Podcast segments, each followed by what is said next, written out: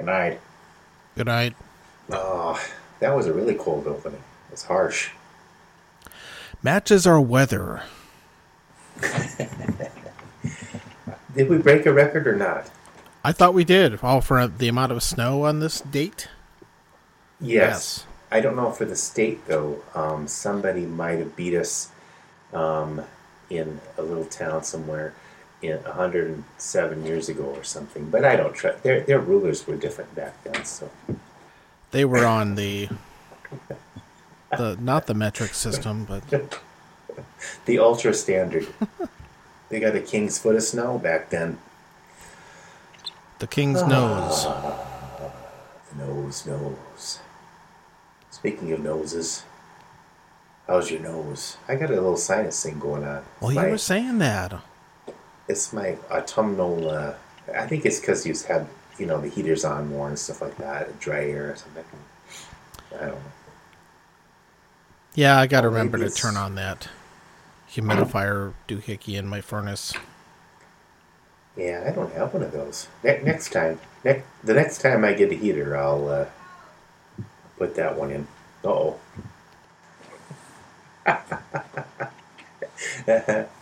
Give me your. He's being he's being summoned. I'll cut this out. Wrong. You're listening to episode 53 of Time to Lean and Here's a Song with special guests John and Phil. Oh, wait, they're the hosts. Hosts John and Phil.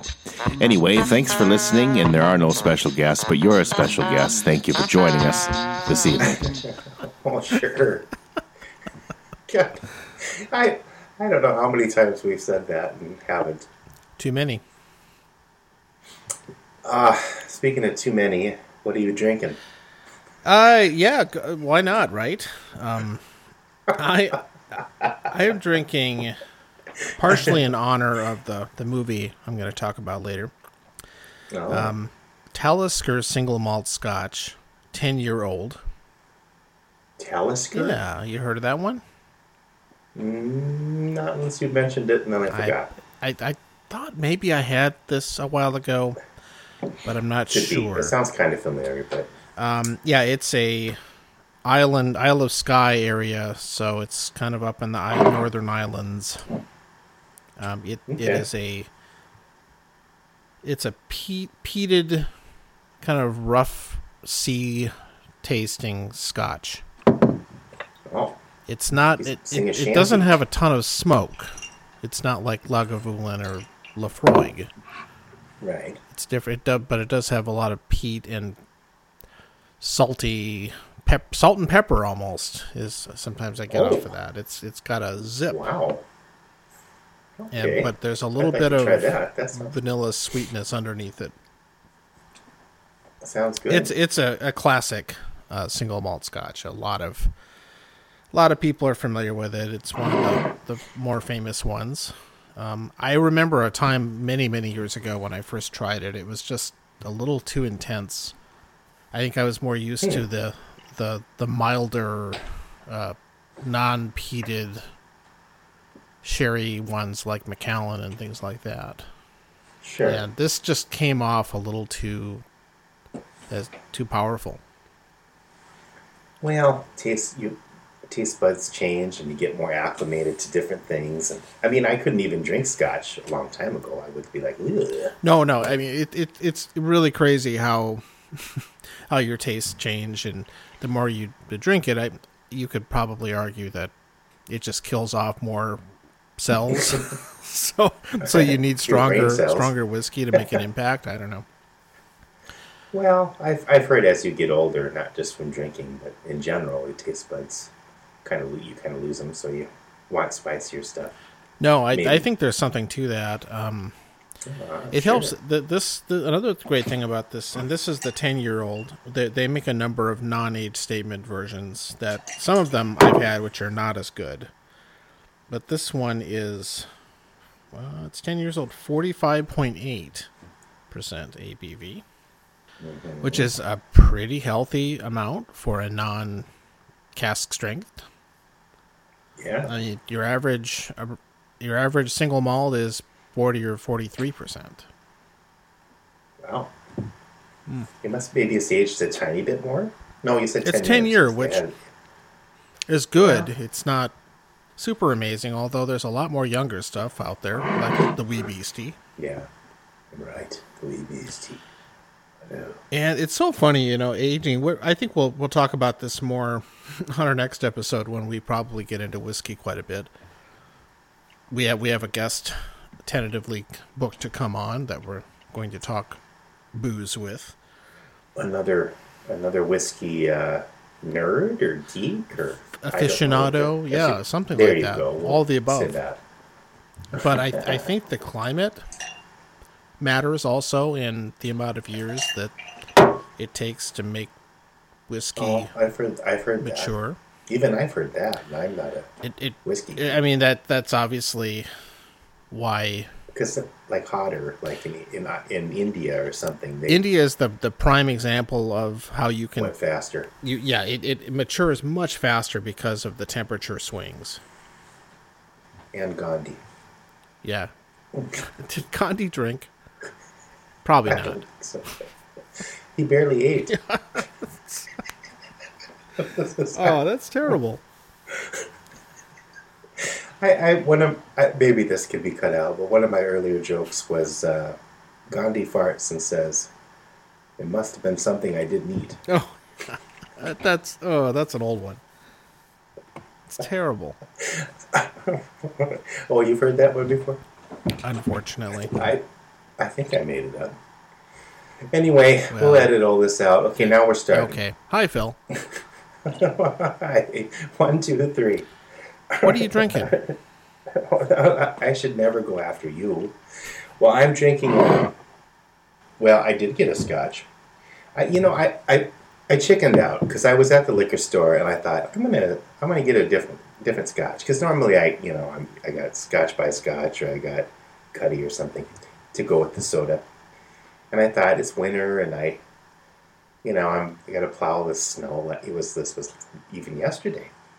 And I thought, oh, I'll try something different. But, you know, I, I just, all the names blur together. I should be taking notes when we talk. And uh, I wasn't at, I wasn't at uh, the liquor, I was at my corner liquor store, which doesn't have a huge scotch selection. So I just got a cutty again, which is, I don't know what that is. That's two years. no, I'm just kidding.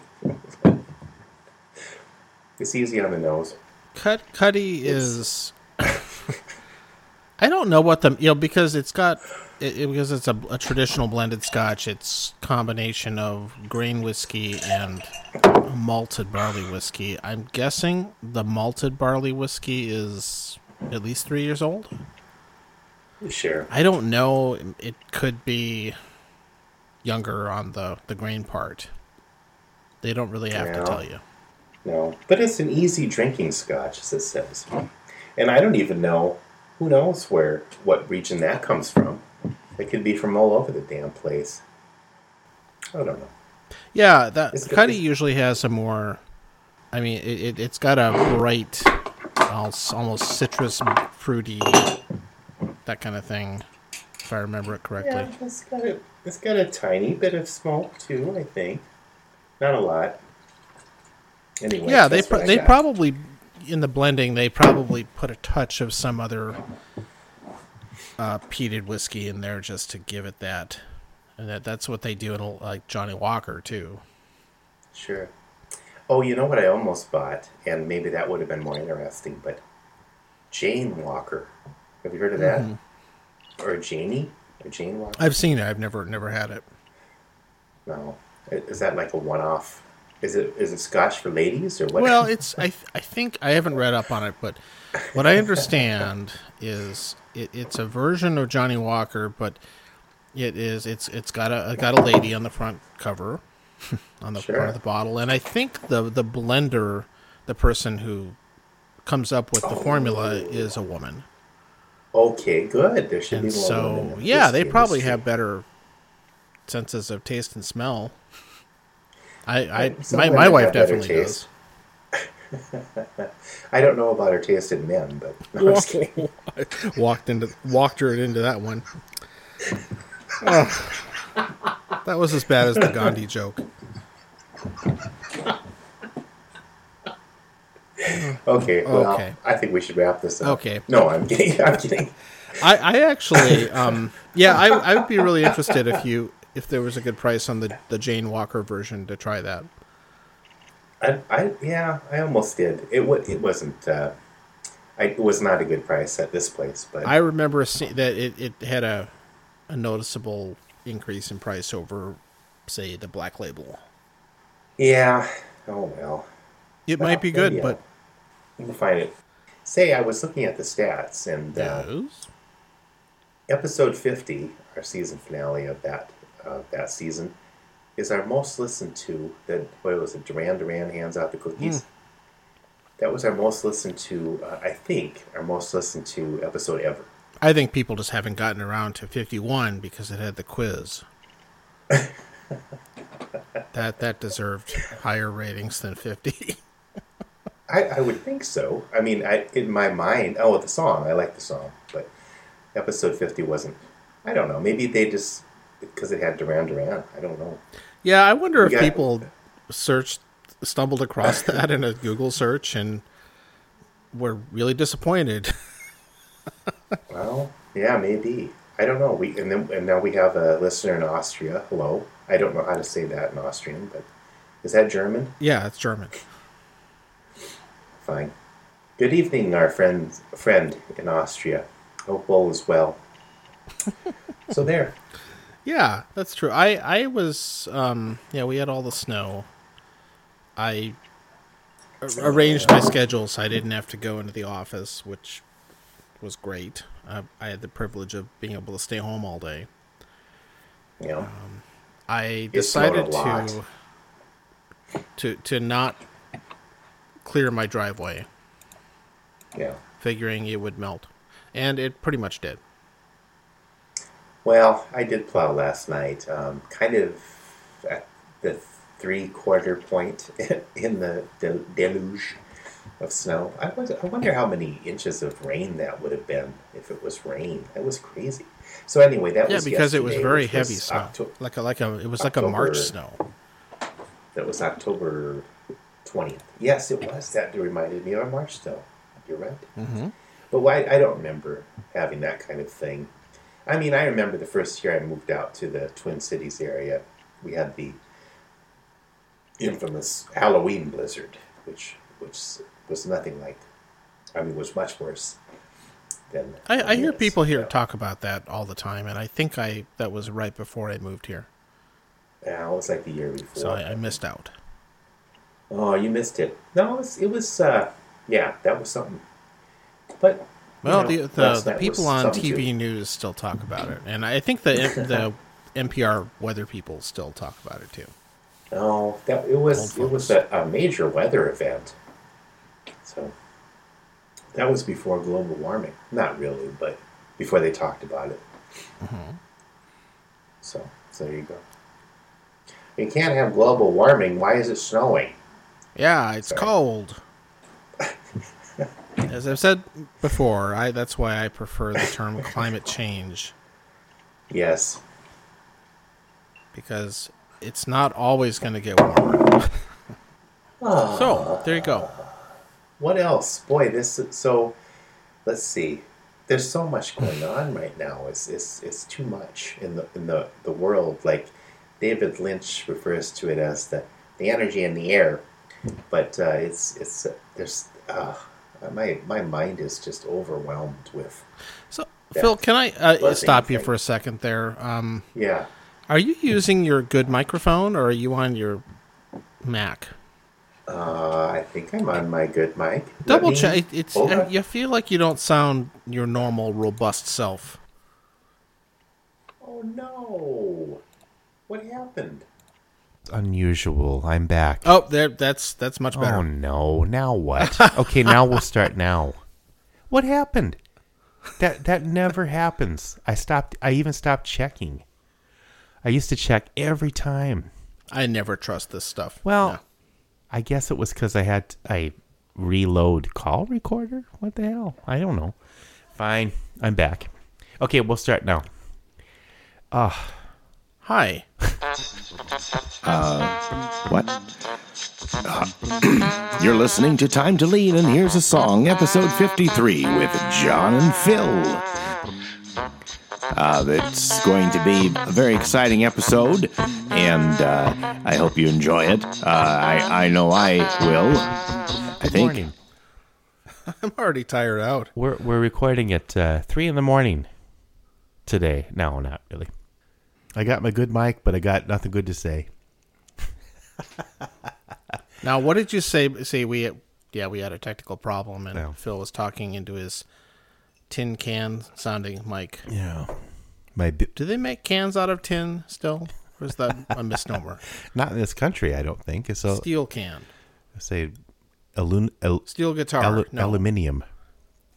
I've been kind of uh, wiped out lately. I guess I've been going to bed like. Well, I'm sort of changing my schedule, my work schedule. I started when I go in on site. I go in a little early so I can make sure to connect with the student employees and that kind of thing. So I've been getting there about six thirty, and and uh, so maybe that's part of it. But it's, maybe it's just the colder weather or something, or my age, or COVID, or I'm out of shape. But I've been I've been like going to bed like at eight thirty. It's like, ugh. Well, there's a reason that the the morning public radio coverage here starts at 4 a.m. I don't know what that is. I feel bad for those people that have to start. Can you imagine working starting work at four? I don't know. I mean, they start broadcasting at. Oh yeah, so they have to get there by so 3 you're there probably. at probably three or yeah, something. you got to get all ready and you know have a couple of have some coffee. Oof. Yeah. It's almost you might as well just say you work all night. Wonder if they just stay up. No, that's too late to stay up. I don't know. I'll we'll get Cathy Wurzer on and we'll. She's the Minnesota Public She'll talk about Radio. I'll talk to her about waking up She's that a public radio institution. she might. Uh, she might have an apartment in that building. Maybe she. Oh, down at the NPR headquarters. Yeah, I mean, she's been there so long. Maybe she has a suite of just like her a condo or something, and she lives there. yeah. that sounds sounds like the life, doesn't it? She takes the elevator down and does a show, and she's done. Fine. I swear, like the, you know, they have the weather report people that have their little segments for two minutes or whatever, and they talk about the forecast.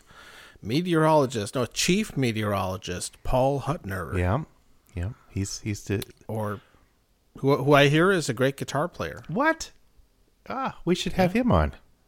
Uh, a friend of mine apparently has met him, Oh, okay. and He's got a fun but they, voice. they they say they're they're they're reporting in from what they call the weather lab. I think it's just their house.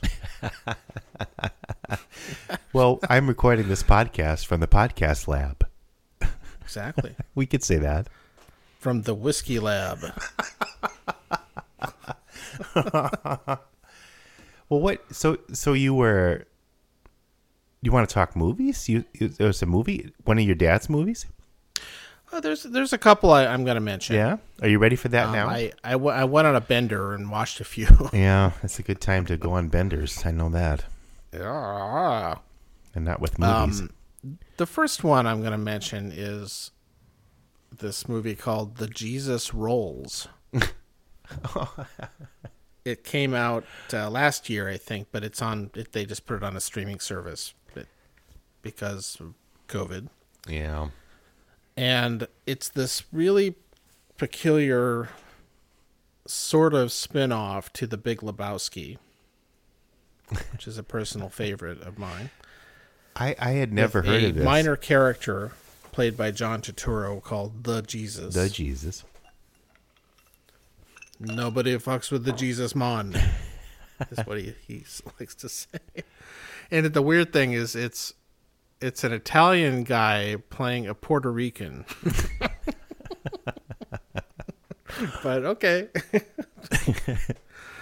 um but the the thing about it is is that that it, it's not really like the Coen brothers film in, in its tone none of the other people from the big lebowski are in it Well, didn't he write it? or something? But John Turturro adapted it Oh. from a French film made in 1974 Okay. about about some guy that gets out of prison and kind of goes on a road trip and stuff Oh, a road trip movie. with with a with a friend of his, and they meet people and do stuff and oh, that's a, a good road trip uh, good, premise. a, a well established uh, genre of movies. Right. The the criminal road trip. Is, right. is are there road trip uh, road trip western? Is that one of the the trail the horses? Well, is that so? Would that be like the pioneers and the covered wagons? Is that are those road trips? Oh, Yeah. You know, in a way, I was thinking that one. I think it was. I think it was classified as a different genre in that book you were reading. But Mm-hmm. um, True Grit is kind of is kind of a horse trip movie, wouldn't you say? Yeah, it kind of is. I, I don't even. Of course, that book was written in the early 1970s, and I'm not sure the road trip film was really a thing then. You know, there's on the road. He needs to come out with a, a new edition. When was on the road written by? Uh, was that Kerouac? Oh, that yeah, Jack Kerouac. Yeah, that's 1950s. I think. Yeah. See, that was a road trip book, Mm-hmm. wasn't it? I haven't read that. It was just it Beat beat poetry. was just a trip. Fine. Sorry. yeah, Okay, back to the the Jesus inc- the Uh. Jesus incident. No, that's that's the Frank Herbert book. I, I would like to see a film with the, the character of the Jesus in the Jesus incident. That I would I would pay to see that. Phil Hunter adapts the Frank Herbert novel with John Turturro. Yeah, Yeah. sure. Um, the the thing about this is, if you were expecting more Big Lebowski tone, uh, you might be disappointed because it's kind of different. I that what a weird idea. He just took It the just has character. a different tone. He just took the character and put it in kind of a different different circumstances. Yeah, I think I think he- different movie. Maybe my my theory, and I I don't know if this is true. I think Turturro came across this uh, early earlier work and liked it and wanted to adapt it, and the only way he could sell it to get it made Oh. was to repurpose the Jesus character and put it in there. Could be, or somebody said, "Hey, why don't you have the Jesus character?" Okay, Yeah, who knows? I, I just I it feels like I mean, I'm not saying it doesn't work necessarily, but it seems really disconnected Well, in tone. Sure. And it doesn't I mean, the only besides the the character being saying some of the same things and acting the same and having similar wardrobe and hair. so he has the same goofy look as he does in the Big Lebowski. And the same ball, and ball there's wiper. one scene when they go bowling. Sure, you got to do that. which which is what you see in the trailer. So it makes it sound like it's really Oh, a follow up Yeah, or a spin off. kind of misleading. and I, I feel like it kind of is. And I, I, I went and went on letterboxd.com and and read some reviews of it, and I think that's a lot of why people didn't like it there. Oh, but part of that was just marketing. not knowing what to expect. yeah, some of that was just the marketing. It, it was definitely not marketed accurately. He must have gotten permission from the Coen Brothers to do it, though. Yeah, they're acknowledged somewhere in the credits, but they don't seem to have had anything to do with it otherwise. No, it might have been better. Yeah, I, hard to say. I've never seen the Coen brothers make sequels. No, I don't see them. Their I don't see them doing sequels, but maybe I don't No. know. No, it's just that that's good for them. Fine. So that's one. Uh, I I don't. I don't know if I recommend it or not. I I enjoyed it actually, but I think if you have the right expectations, it's okay. And Turturro is good. Oh, And yeah. actually, the whole cast Sure. is really well, good. Well, go in with no expectations, and it is probably a pretty Yeah. good movie. Exactly. So um, I'll give that a, a an okay recommendation. A thumbs almost up.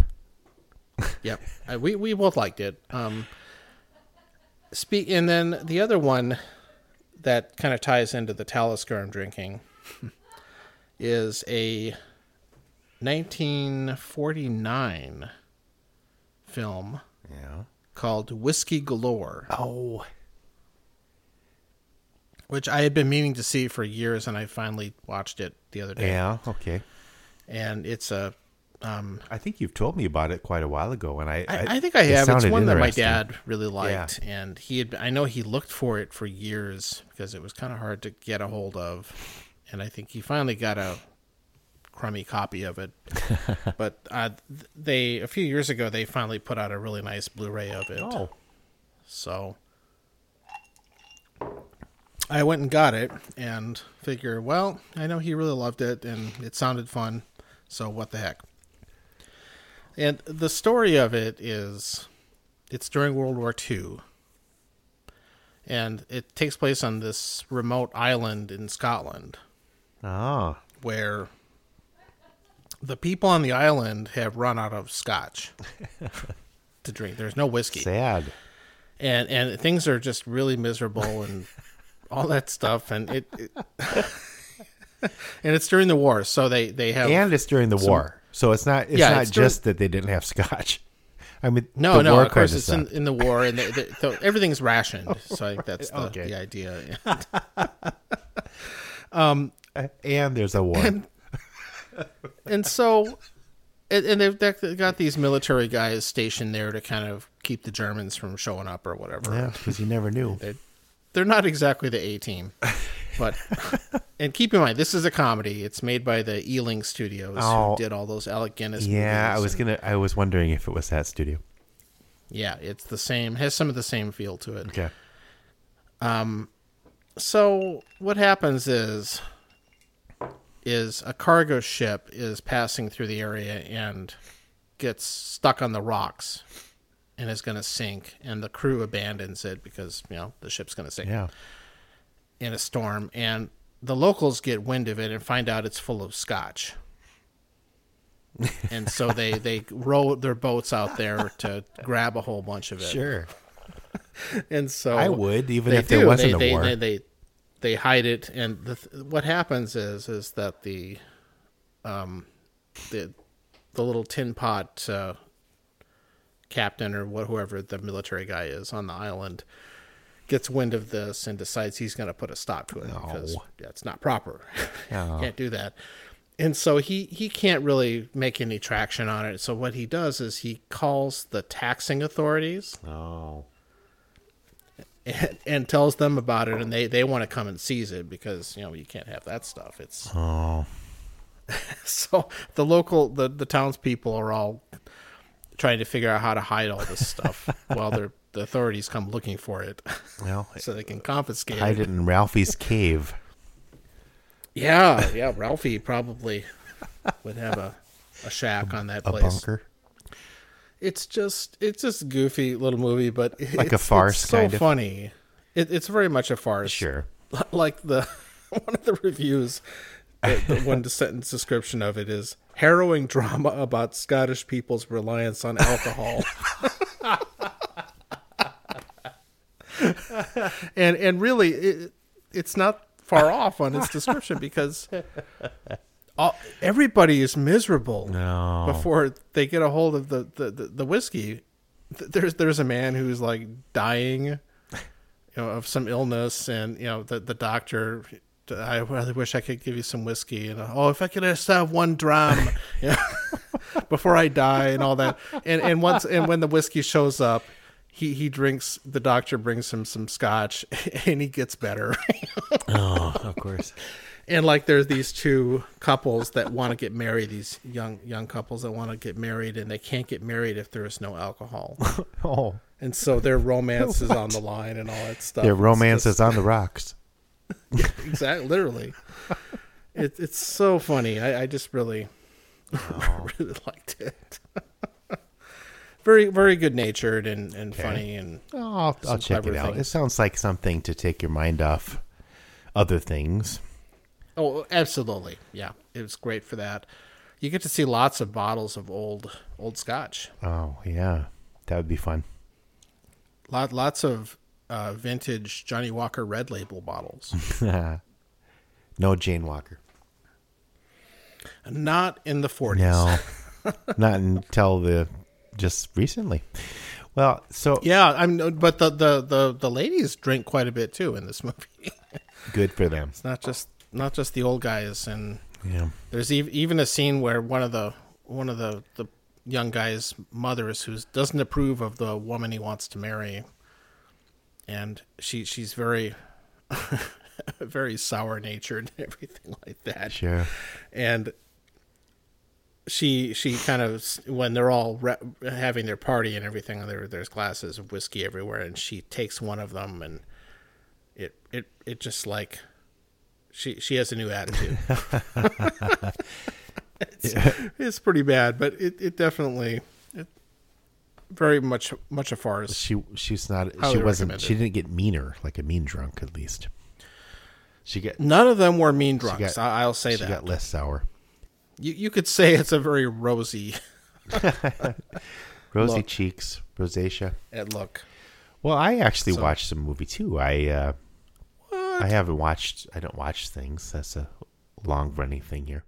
Other than gardening shows. But I watched uh Night of the Living Dead. Uh I had never seen that, Oh, good Halloween choice. I guess. Sure. I had never The the original. Yeah, yeah. George Romero, Romeo. Ce- Cesar Romero. No, George Romero. and it was uh, so it's I don't know I can't remember what year it was. It is it is it the first zombie movie ever? Well, maybe not. I don't know. I didn't do any research, but uh, it it was interesting. It, um, it's black and white, and uh, I mean, Yeah, it's made in the '60s, right? Ah, yeah, yeah, sixty-four or something. I don't know, but uh, it's uh, uh, in the women characters aren't great, but it's it's, it's dated in in that kind of thing. But um, it was interesting because the the main character really is a African American guy, and uh, I I think there's a race element to this movie. I'm not I, I didn't do any research on this. I'm probably not the only one that ever thought this, but I'm just kind of wondering if there's uh, if there's a state cuz you know how science fiction and uh, other things use that genre to get get across other other uh, st- make a st- more social statements and stuff like that. And I I don't know. Yep, that's that's the same, and that's that's similar with uh, some westerns. Right, right. So Western and science fiction, I, and maybe maybe horror movies horror movies do that too. But if it was, it was kind of subtle, and I don't I couldn't quite tell you the uh, socio economical uh, uh, race uh, uh, ramifications of everything here and the symbolism. But uh, the the the zombies um, were there wasn't a lot of makeup. Basically, it was, uh, you know, they died and they they were reanimated because uh, a satellite came back from Venus or something and had a bunch of had a bunch of radiation, and it brings back the dead. And then they want to eat humans for some reason. They need to eat human flesh. Um, they don't go into that too much, but uh, That that's a long line of yeah, horror and sci-fi where they they use basically atomic things, yeah, as- especially as in the fifties. cause of horrible Yeah. things. So, I mean, I think it was it was good to see just in a kind of historical context as far as I mean, when you see these other things, it, it seems really dated in that, but uh and the female characters were a little annoying, but um and not not very well developed, I guess you'd say. So it it in some ways it probably doesn't hold up. But uh you know, I I think it's probably worth watching if somebody's into uh, if somebody's in definitely into zombie movies and zombie shows or The Walking Dead. or If you're not tired of them, what? if you're not uh, tired of them, yeah, if you're not completely exhausted by it, or even even if you want to see where this kind of thing started from, because I maybe there were other movies, but this this was uh, I think it's one of the earliest ones I know of. But oh, anyway, so Yeah, I I, think it was I watched that, and I, I I think I would. It wa it was interesting what they did with the main character. Um, I won't go into it, spoiler alerts or something, but uh, I, I I thought I thought that was that was pretty ahead of its time. I think having the main character be African American and be the the strong the strong person in the in, the movie. Um, but anyway, so there, I watched the movie too. No, that's great. You you got a classic fine. off your list. Not the same kind of classics as you know. It's a classic horror movie, I guess you'd say. yeah, it it really is. So speaking of, uh, I'll throw one more more out there that I I think I wrote about it too. Another movie? Yeah. Um, it's called uh, Cheyenne Autumn. Oh, it's just a western, I'm guessing. Yes, it's a western. It should be Rio Rio Cheyenne or something. No, Yeah, it's um, 1964. maybe the same year. I don't know. John John Ford made it. Oh, I think it was one of his last films. And it it's a really it's not a great movie. I, I don't think it's that good yeah. actually. Um, it's it's a kind of a big budget, badly done liberal message movie. Oh, I I think and and Ford was odd about that stuff because he he he was pretty conservative in a lot of ways, but he also, as far as uh, Native Americans go, he he was very sensitive about that because he got to know so many of them. sure. And so I think he he really wanted to make a film that was sympathetic Oh, okay. toward the plight of Native Americans in the 19th century. Yeah. They get kind of syrupy or something. Well, it's it's actually not. It, it the the problem is is it it it still has that fundamental flaw where the the white saving characters are Oh. are explaining how badly the American Indians are being treated. okay, the white savior.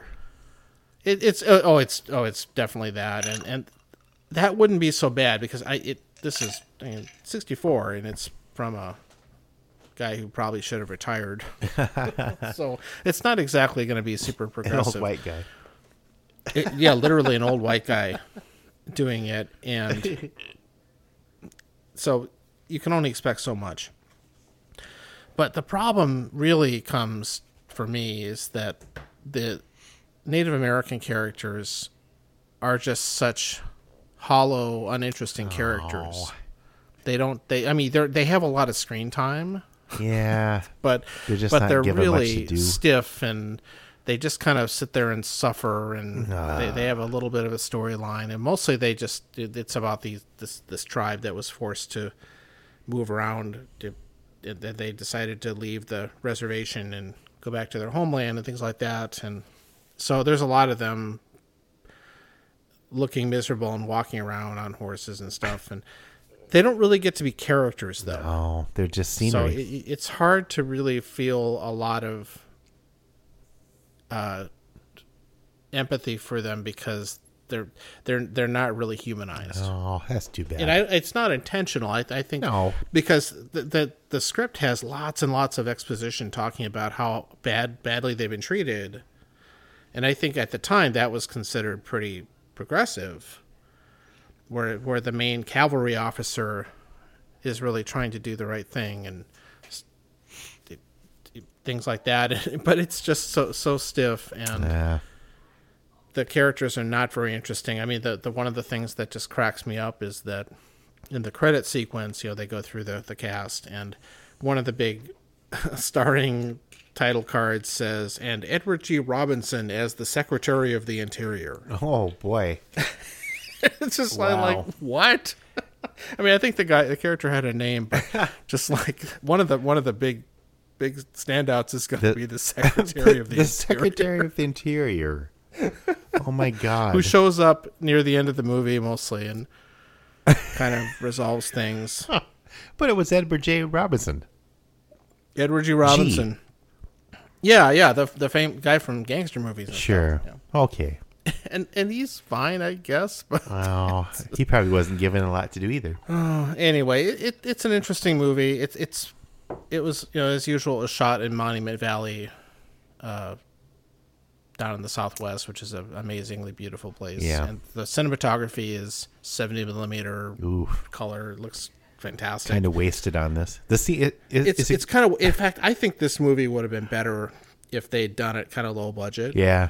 without having a bunch of named actors in it and Yeah. things like that. Oh, speaking of actors, of course, the, the American Indian characters, the, the main ones, are all played by non-Native Americans. Oh, on top of it. Yeah. I mean, there was a lot of them in in as smaller parts. Yeah. But the main speaking roles are played by other people, Sir Alec Guinness. in, in, including Ricardo Montalban oh, yeah. plays one of the one of the the rival chiefs.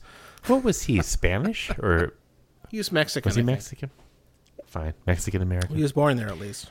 I, I could I and another another Mexican actor, and then there's uh, uh, Dolores Del Rio, I think, is in it. She plays one of them, although she actually plays a, a Mexican character. oh So at least there's that.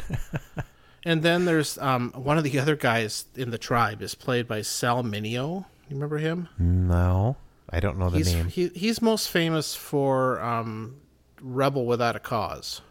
I haven't seen that. He played the okay. Well, he played the really young character besides James Dean. Okay, But you know, he's he's basically Italian. yeah, Italian, Mexican. You know, So they, at least they didn't have any. Oh, oh, oh, and the, the I boy, just there's some. It, it was just stacked with named actors, which again interesting. didn't really do the film any favors. No, but one of the other characters is this German army officer played by Karl Malden Oh, okay. with a really bad accent. Oh no, Karl. He should know better. He, he has a, he has a scene where he gets drunk and throws stuff around and Oh, he should know better. it, it it's you know and he he's like holding the tribe's women and children or something like that and he's gonna make them march in the snow and freeze to death and stuff and it's a, it's it's such an over the top Nazi Germany concentration camp kind of thing. yeah. It, that, that's what the whole movie though is just just bludgeoning like this is a really important message and and there's voiceover stuff and it's just like oh, oh yeah and it's also like a, a f- a fancy road show two and a half three hour movie too Oh my God. so really interesting but an interesting failure They should have made an hour and a half version called Cheyenne Crick. that, i would have much rather Oh, watched maybe that, I'll I think. maybe that'll be our western. Oh, oh, and the, I'm. It's such a big movie. I keep forgetting things, big things about it. There's an entire sequence in the middle that seems just inserted, it probably was. Um, and apparently it was removed after you know after a while just to save time. And I, I think it's such a. A, a, a, such a section that has no bearing with the rest of the film. So basically, in the middle of it, they cut they cut to the town of Dodge City, It's a dream sequence. You know, it might have might as well have been a dream sequence because none of the characters are in the rest of the movie. I like non sequiturs, but that seems really weird. and it basically is this this half comedy sequence what? where J- J- Jimmy Stewart plays Wyatt Earp. What the hell? Jimmy And Stewart's in it too? Yeah, yeah, yeah. He only for this one sequence, and it's it's mostly played for jokes. What?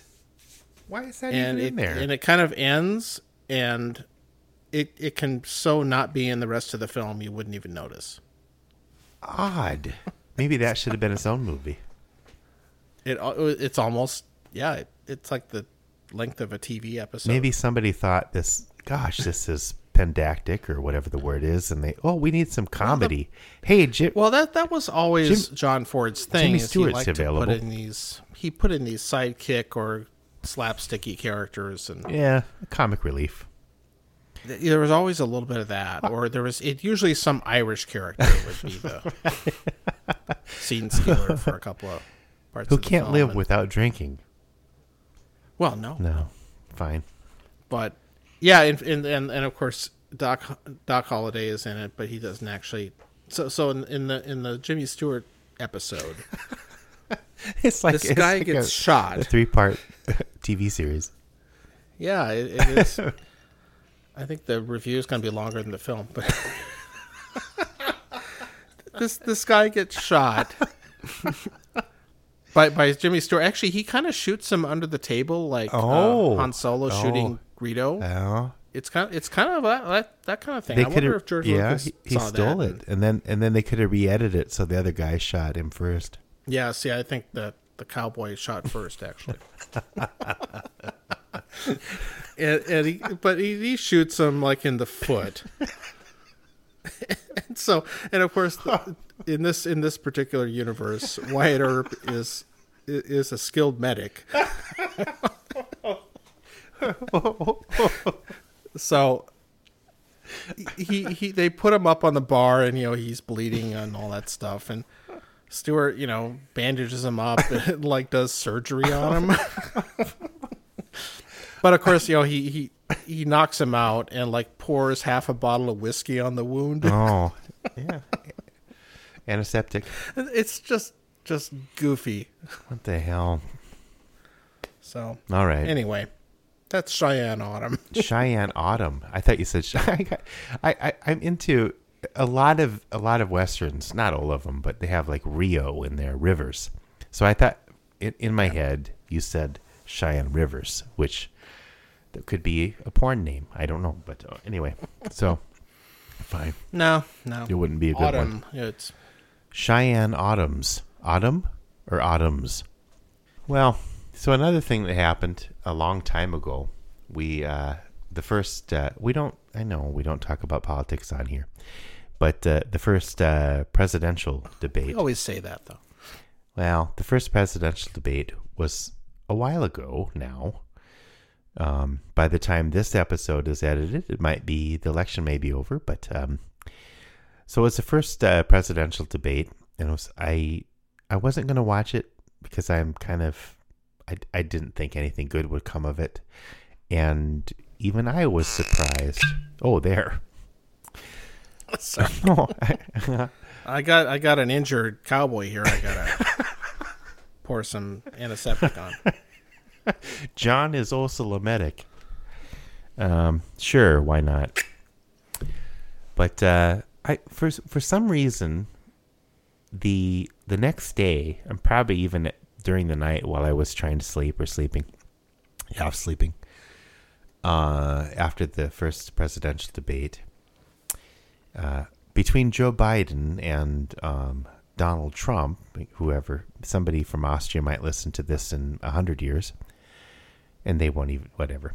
Twen- this is 2020, so uh, it was. Uh, Well, this episode is going to be put on a recorded on a record and put on a slow boat full of whiskey oh no! and sent sent to Europe. Let's put it on a laser disc and send it into a satellite that'll come back and release radiation and and get a, give us all uh, the heebie-jeebies. So no, but in my head, for some reason, animals. I haven't listened to the uh, uh, the Pink Floyd album, Animals.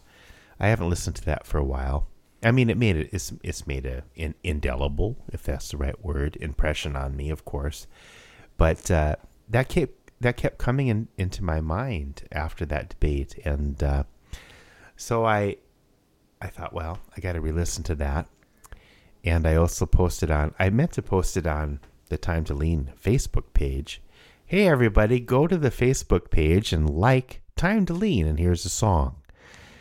Uh, okay, but uh, and subscribe wherever you get your podcasts. yes, and and leave a review.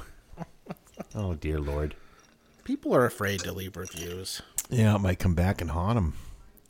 Well, I don't know what I'm talking about anymore. Okay, okay, back back to Pink Floyd. Yes, the animals. That kept coming to my head. So I, I posted it on, on my, my Facebook page and got some good comments, and we can check those out. But uh, I guess it was just the predatory or or something feel of the of the debate. I don't know, but uh, Did you kind of hear some barking put through a vocoder or something? Or Well, okay, so but that got me thinking. So I I would uh, I so I did re-listen to it, and uh, I think I think maybe you re-listened to it as well. But I did. it was uh, I I've always liked Pigs on the Wing, one and two, um, and they're kind of the bookends on the album, and they're kind of the optimistic parts, I guess and we want some of that nowadays. But uh, Okay, well, I can give you my very brief yeah, thing on it, and then maybe you can dig out the comments. yeah, and circle back to whatever you Sure. got. Yeah, it, it's always been one of my favorite of the the Floyd albums. I guess it's their tenth studio album.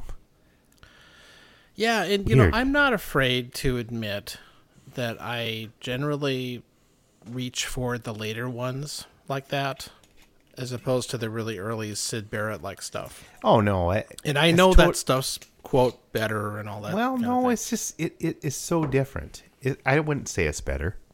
that's true. And and maybe they're just two different bands in a way. They they are. So that that's kind of the. I love the it's, Sid. it's like Sid saying like you know I really, if I have to pick something, I would rather listen to Rumors than whatever that early bluesy first Fleetwood Mac album is. yeah. that's more that's more cool. or, No, I no so, I sorry, you know, I get it. I get it. Sometimes you just want the pop. People kind of put But- people kind of put Pink Floyd into early and later, but in a way, Animals is in the middle for me. But whatever. and and really for me i i think it takes the the roger waters esque concept prog rock thing and, and it's distilled into what a 40 minute album It's not very long. like. Forty three. yeah i i really I, I appreciate the fact that it's fairly disciplined Yeah. It's not a It- it's, double it's album. kind of like that last point before you veer off and into the excesses of the wall yeah. Right. Yeah, and it, Which- his other stuff. And, and, and yeah, and of course, his other, as, as he used to call him, masturbating in the studio. and, and you know that that has its charms, but, Oh no, I but I I, think as far as which one I like to come back to, that's probably it. Maybe "Wish You Were Here." right. That's one I could use another refresher on, but th- those two are probably you know it's not a unpopular opinion to say that that's the peak. No, I like Dark Side of the Um, Moon but- too, but, I think I think Wish You Were yeah, Here. Dark and Side of the Moon I, I like too, but you know, I think I actually think Animals is a little better. And yeah. It takes the takes everything just far enough. Yeah. Although I they were a little bit too fond of the the vocoder sample animal sounds. it's like there's this droning synth chords in the background and like okay, let's get 2 minutes of oinks or Yeah.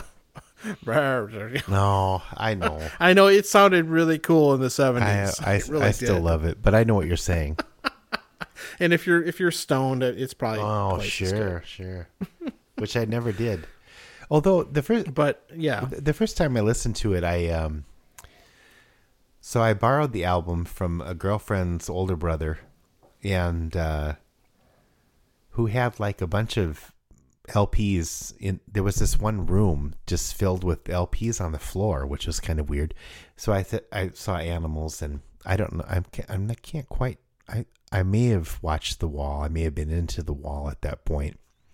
And I said, "Hey, can I borrow this?" And I uh they begrudgingly said okay. But uh, I um I remember the first time I listened to it was uh, I skipped Sunday school, and uh, so I I was alone in the house, which was not typical. And I put that LP on, and uh, it, this wasn't I don't know, it must have been in the morning, and uh, it uh, I would argue it was somewhat of a religious experience. Um, so I prob I'm, I probably got more out of listening to animals than I would have if I would have went to Sunday school. But well, many people don't have religious experiences at all. oh, I think everybody must have some. Uh, they might not call it that, an epiphany or something like that. But this was like a sustained sort of, and and and I I get I think I felt a little guilty for skipping Sunday school.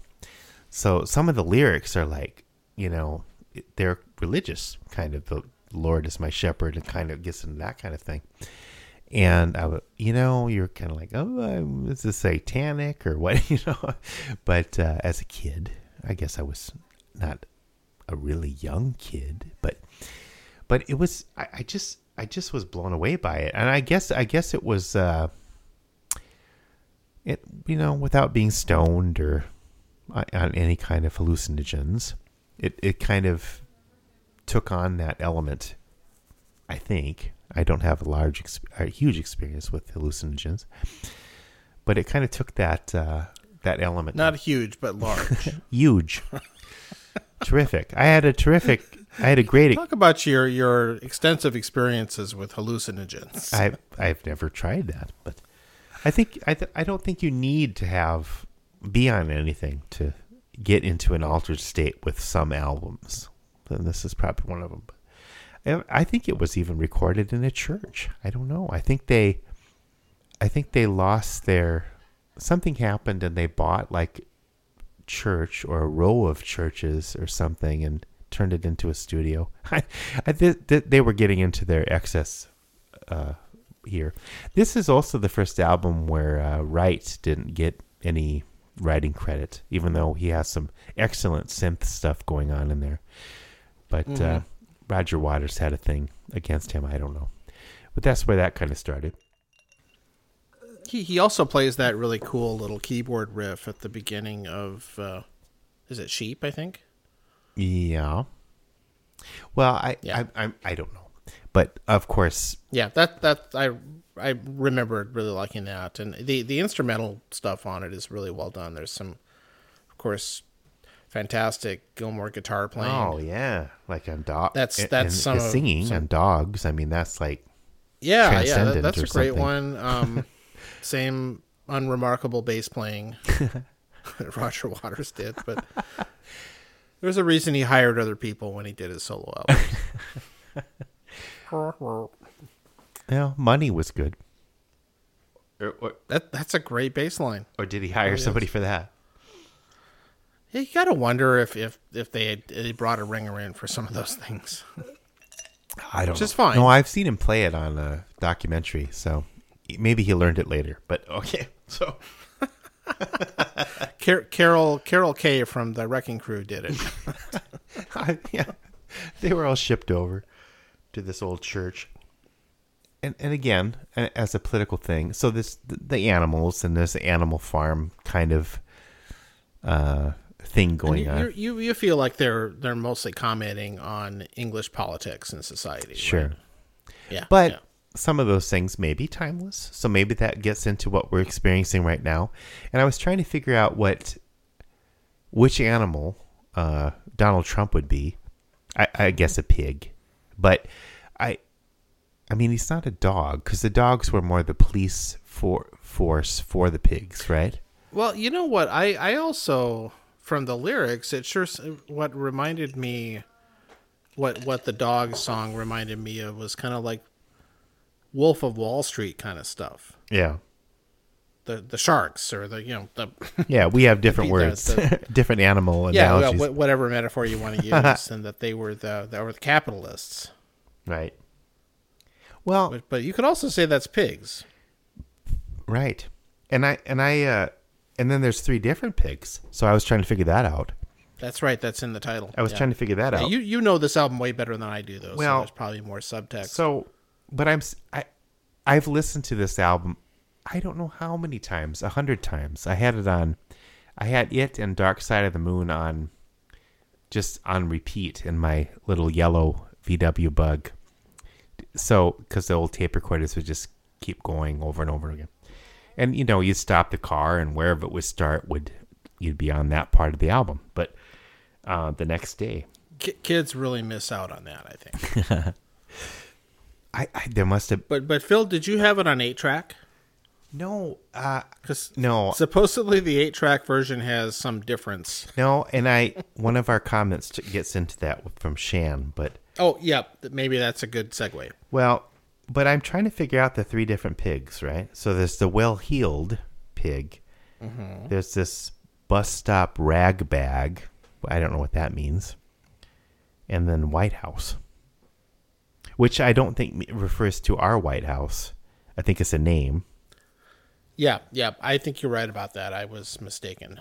Well, well, I don't know, but uh, I think, and then and then just uh, on a tangent, the misheard lyrics. Um, I always thought the buggers to blame was brothers to blame, but whatever. Oh, I always heard that as brothers. Yeah. Um, I don't know what it means. Buggers. No. the the line, which of the brothers to blame? I think it is. I think the line is actually buggers.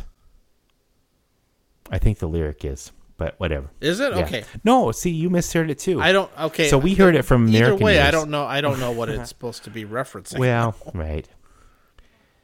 And and then I I think the other I think the other line that okay I think the main line that stood out to me the most to tie into this debate thing was you have to be trusted by the people that you lie to.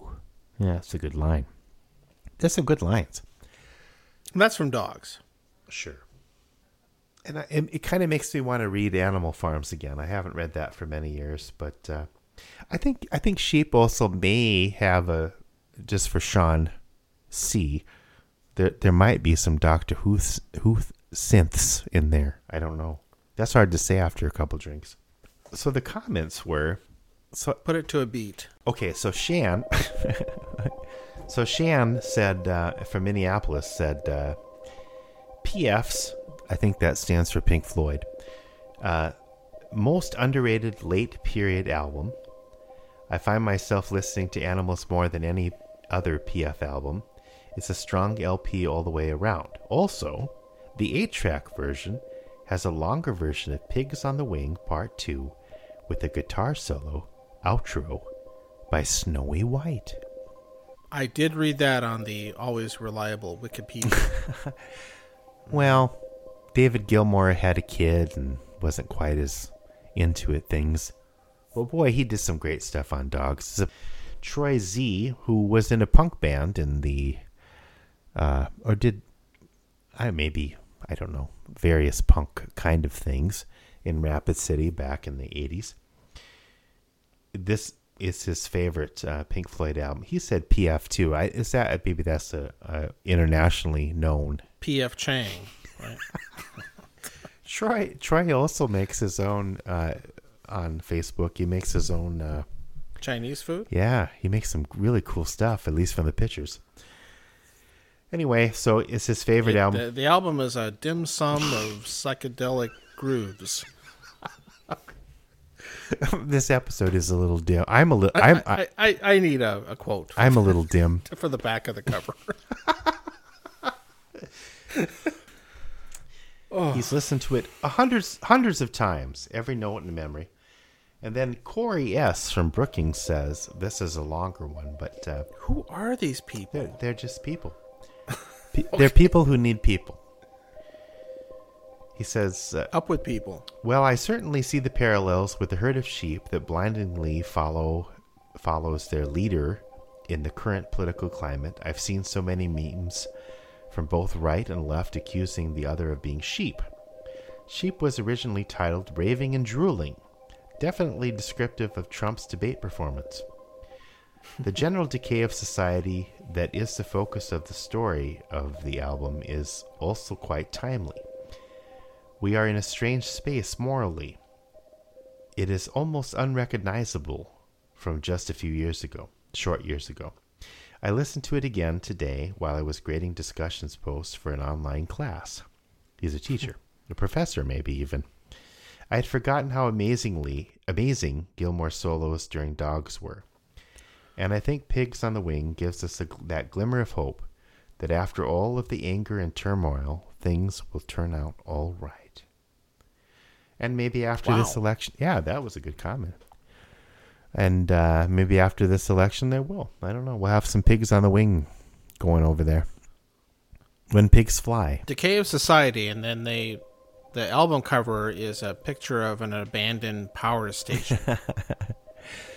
And they have these that, that's floating pig. Well, so pigs on the wing. I don't know if that means this or, or if, when pigs fly. I, I always wondered if that was kind of an irony thing, and I don't know if the I don't know if the sayings translate. or they're they they're on the wing. They're coming for you. Oh, that's not optimistic. I don't know. No. Although uh, again, you get shelter from pigs on the wing. Is the last line of the album. What the hell? See, you know, Right? It, it, you know, for all the crap we can give Roger Waters, but his lyrics, I mean, come on. Yeah, we wouldn't even pay fifty bucks to go see his concert. Oh. In hindsight, that was pretty dumb. Well, so then I got on Oh, a tangent. What? Yeah. No, I, I was just about to say I think it was canceled anyway. So Yeah, I don't think that one. he happened. wasn't canceled. The concert was. cancel culture. A while back, somebody told me that uh, uh, women women didn't like Pink Floyd, and uh, it was uh, you know just for young men, and I mean, and the Wall. Yeah, maybe, but so I I posted I posted a different thing about hey women fans of Pink Floyd, what are your uh, oh, that's right. Because you were. You, you it looked like you were trying to get a date. hey women of Pink women who like Pink Floyd, I'd like to, I'd like to connect. I It- it- you you know, I could see that written on a men's room wall. Well, actually, that wouldn't work. I don't know. Where would you write it? No, I, on my wall. Yeah. well, let's see. Oh, so I'll go through some of these. Christine L. A. from Brookings. She's uh, South Dakota. She's been on. We've had her comments before. Will there be equal representation for those who don't like them? No, there won't be, Christine. Sorry, but I did mention your comment. Sherry A. from Minneapolis says, I've always liked them in the right doses at the right times. I like the deep, dark vocals, the melodies. You can feel the heart, however, aching, however, aching in the sound. Wish you were here, comfortably numb, shine on, hey you. Connie C., who's uh, married to Sean C., in St. Paul, MN. That's not the only reason I know her, but Division Bell is one of my favorites. I enjoy the raw expression of the anger and trauma in the wall, and the desperate need for escape from reality and dark side of the moon, of course. Division Bell just exudes resignation and grudging acceptance of the only choice we have is the path that, li- path that lies ahead, and it's comforting in its tragic familiarity. We're getting what some crazy comments here. Wow, that's that's that, that's a lot. That's- We're getting some really deep stuff. Yeah, that that that's an album I really don't remember. I mean, I think I listened to it when it came out. I, but I that that that was one of the Gilmour yeah, only ones. right. Well, and uh, an army of of um, assistants, but um, as far as the Fifty clowns. the writing, No. as far as the writing goes, but um, yeah, no, I I think I think from that time period, mom, momentary momentary lapse of reason probably would be my my favorite. And see that I kind of think of that as as mm-hmm. that as the late period of Pink Floyd, but whatever. I'm not an expert. Kim M says from Lincoln, Nebraska. I first really listened to them my senior year of high school. First, The Wall, like many things about it, but not an album I can really enjoy start to finish, though Comfortably Numb is one of my all time faves. This was also the year Momentary Lapse of Reason hit. I pretty much love everything on it. The summer before I went to college, I first heard Dark Side of the Moon. Love it. Sometime soon after that, heard Wish You Were Here. Love that too. And uh, she also loves Echoes Part 1 live from Pompeii. So there, there are there are women that uh, listen to Pink Floyd and enjoy them. So whoever said that back whenever when, I don't even remember who you were. You're wrong. Uh, but I think they probably more like David Gilmour than Roger Waters, but I don't know. Who's your favorite? Roger White. Right. Rod, Roger White. Yeah. What was it? I don't even know his first name. oh no, I don't. Yeah. Oh, that Roger. I suppose Wa- Water Rogers. Yeah. Yeah. you know, for for the the the songwriting. Sure. Yeah, I I think I have to come down on that side, I I've enjoyed. despite despite the fact that I think the musical qualities that Gilmour brought to the band were very strong. Oh yeah. No, it it, it But- I think it was better with that balance, but because if you listen to their solo albums, I, I I enjoyed David Gilmour's solo album solo albums and but I probably have enjoyed Roger Waters solo albums more. Yeah, and as usual, they they probably needed each other's uh, counterbalancing influences. Yeah. like you know, not not not that everything has to come down to a Lennon McCartney dynamic, but Right. there's a little bit of that there. Definitely. And, you know, Roger Waters kind of took over. Fine. Yeah, yeah, no doubt. And some of some of his stuff I have not heard in a long time. I listened to pros and cons of hitchhiking a lot back in the day. Yeah, I used to. One thing I really used to like about that album is all the. I think it's the Eric Clapton guitar playing. Oh yeah, it's good stuff. It it's it's kind of like he he just said, "Well, fuck you, David Gilmour. Well. I'm gonna hire Eric Clapton to play." Yeah, he definitely did. That was definitely and he, you know, whatever the reason was, uh, he he's still great. old slow hand. Yeah, I well, Radio K.A.O.S. was fun. What uh, uh, Amused to Death was uh, odd. Um, Muse to Death has. it has its I used to listen to that one a lot because it's kind of an audiophile favorite. but that's what he that you got into. on a- all these sounds. yeah, you can you can get on a big stereo, and it had this weird pseudo surround um, delay thing built into the mix that if you listened right, you could hear stuff behind you and things like that. Oh yeah. It, it sounded really cool and, and he he hired some of the best people to play on it he had i mean he had the jazz bassist john patitucci who, who's still great Ooh. and there's a lot of and, and i think uh, jeff beck plays guitar on it Okay. Oh, that sounds familiar. Yeah. yeah i mean it's really uh from a studio musician quality level it's like steely dan like you know in that level there Yeah. there, there's some great stuff on it, but s- some of it is pretty stupid too. Yellow Rose. oh my god, yeah, that song. I, I, I it comes up. I, I just skip it. But th- there there's some cool songs on it. Um, oh yeah. but it, it's so indulgent. Yeah. No, I know, but I, I just yeah I but I and I listen to it a lot, and most of the time these days, if it comes up in rotation, I, I don't revisit it. I haven't listened to it for a long time. Yeah, I don't feel the need to go back to that. Whereas Animals, I, for some for whatever reason, it seems to be much more evergreen. I was- than I was most of the other things. are. drawn back to it. Fine. Well, speaking of evergreens, we're in the autumn of of the season, and they're the only thing that is green. They The evergreens, the plants. Oh, my my trees still have leaves on them. You know, they're not green though, are Some they? some do. No, they're not green. Well, with this heavy snow, that was uh, we have our maple. We have a maple. Um, I don't know what kind it is, but it uh, it really holds on to the leaves until the bitter end. And uh, with all that snow hanging on there, and parts of this tree are kind of dead, so I was like, "Yeah, we're gonna have some branches fall down," but I don't know. The it's still still hanging on.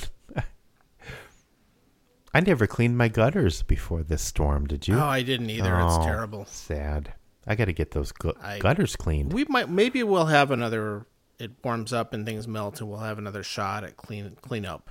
right, and we'll report back I- to everyone. so. We'll report back to everyone with our gutter cleaning news. Yes, I okay. In our next episode, I'm going to report how many bags of leaves I have put out at the curb. That's important. Well, what's the current total? You might have a new total after you clean the gutters. I think if, I if I count them all up, I put out 35. Thirty. Oh my god! And these are big O- bags. over several weeks. these are big bags. Um, the most I put out at once is 20. That's a lot of leaves, man. That's a lot of leaves, man. That's a lot of leaves. Well, It's bad. sad. Yeah. Fine. All right. Well, fine. I guess that. I Yeah. guess here's another one in the tin can. Yeah, you and and you did not watch the West Wing Get Out the Vote special, No, right? But there's all these. There's all these. Uh, I'm just but you did. But there's all these. yeah, I had to. There's all these reunion specials for fu- Democratic fundraisers, and one that just popped up today on my feed was uh, a Happy Days um, reunion, oh, I haven't heard about that one. and it got me thinking. It's like who's going to play the part of Chachi because Scott Baio was not. He doesn't want to get no. out the vote. So I thought I thought it would be fun to have Samuel Jackson play the part of uh, of Chachi on the. Uh, I would love that. I'd pay to see that. yeah, yeah. I'd, I'd pay money. Yeah. Anyway, No, the the West Wing thing was very fun. All the surviving Uh, members. How many are not surviving? All well, only one is not with us any longer. yeah. Who's that?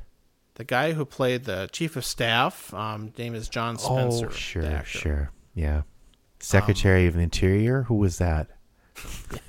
I don't The secretary. you know, one of the one of the Republican guys who who's endorsing Biden this time is named Tom Ridge. You remember Tom Ridge? Oh, that sounds familiar. But He was in one of the Bush administrations, I think. yeah, well, almost everybody from the Bush administration is, Well, is not all of anti-Trump. No, okay. But this this guy always think I, he, he should be the Secretary of the Interior. You know, Tom Ridge. He just sounds like I think they need somebody named John Crick. yeah, yeah. It's it's like Tom Ridge. That sounds familiar. He he, he deals with the land, man. Oh, He can manage that. I don't think I think he was FBI or something like that. But he should have been in charge of the cricks. Well, maybe maybe he can be in the next time, Maybe yeah, maybe maybe he'll be Biden's or or Trump's in the end time. No, Trump doesn't like to hire people that would actually help something. No, no, he'd have to go work for Exxon Mobil first or something. Sorry. Just make a statement. Hey, I hate the interior. Mm-hmm. Oh, okay, you're hired. You're And the, posterior. that's where we're at now. We're at the Secretary of the Posterior. well, my producer is giving me a, a time signal here, so Yeah, I I need to have dinner or something. and I've got to pee.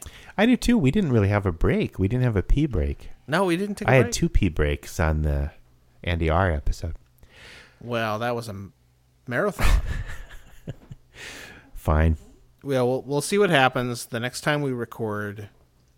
The election might be over, Yeah, or maybe not. maybe not quite yet. The The next time, uh, when you hear this episode, I think it'll be over. but but all the votes might not be counted yet. Shut up.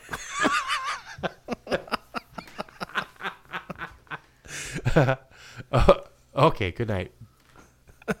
Good night. Bye. God. Here's the song!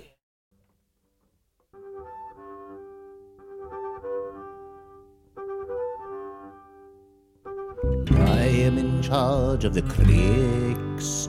It's not a great place to pick up chicks. And I'd like to go fishing, skip rocks, or go swimming. Here I am wishing for a pool that is brimming, but I am in charge of the creeks.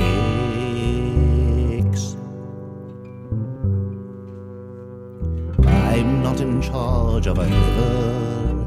A cold mountain stream can give you a shiver, regardless of the nip. Perhaps as courtship, you can wantonly strip and perhaps skinny dip. But a crick's not the same as a river.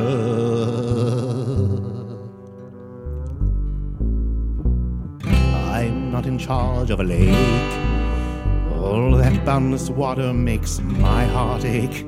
Lake this and lake that, lake tit for lake tat.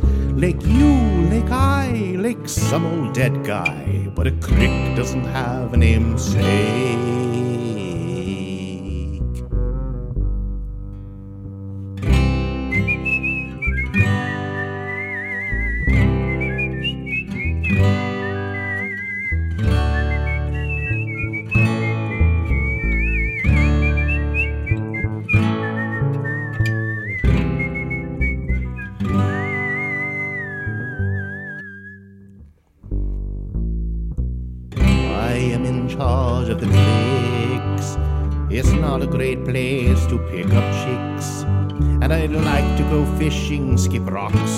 Swimming.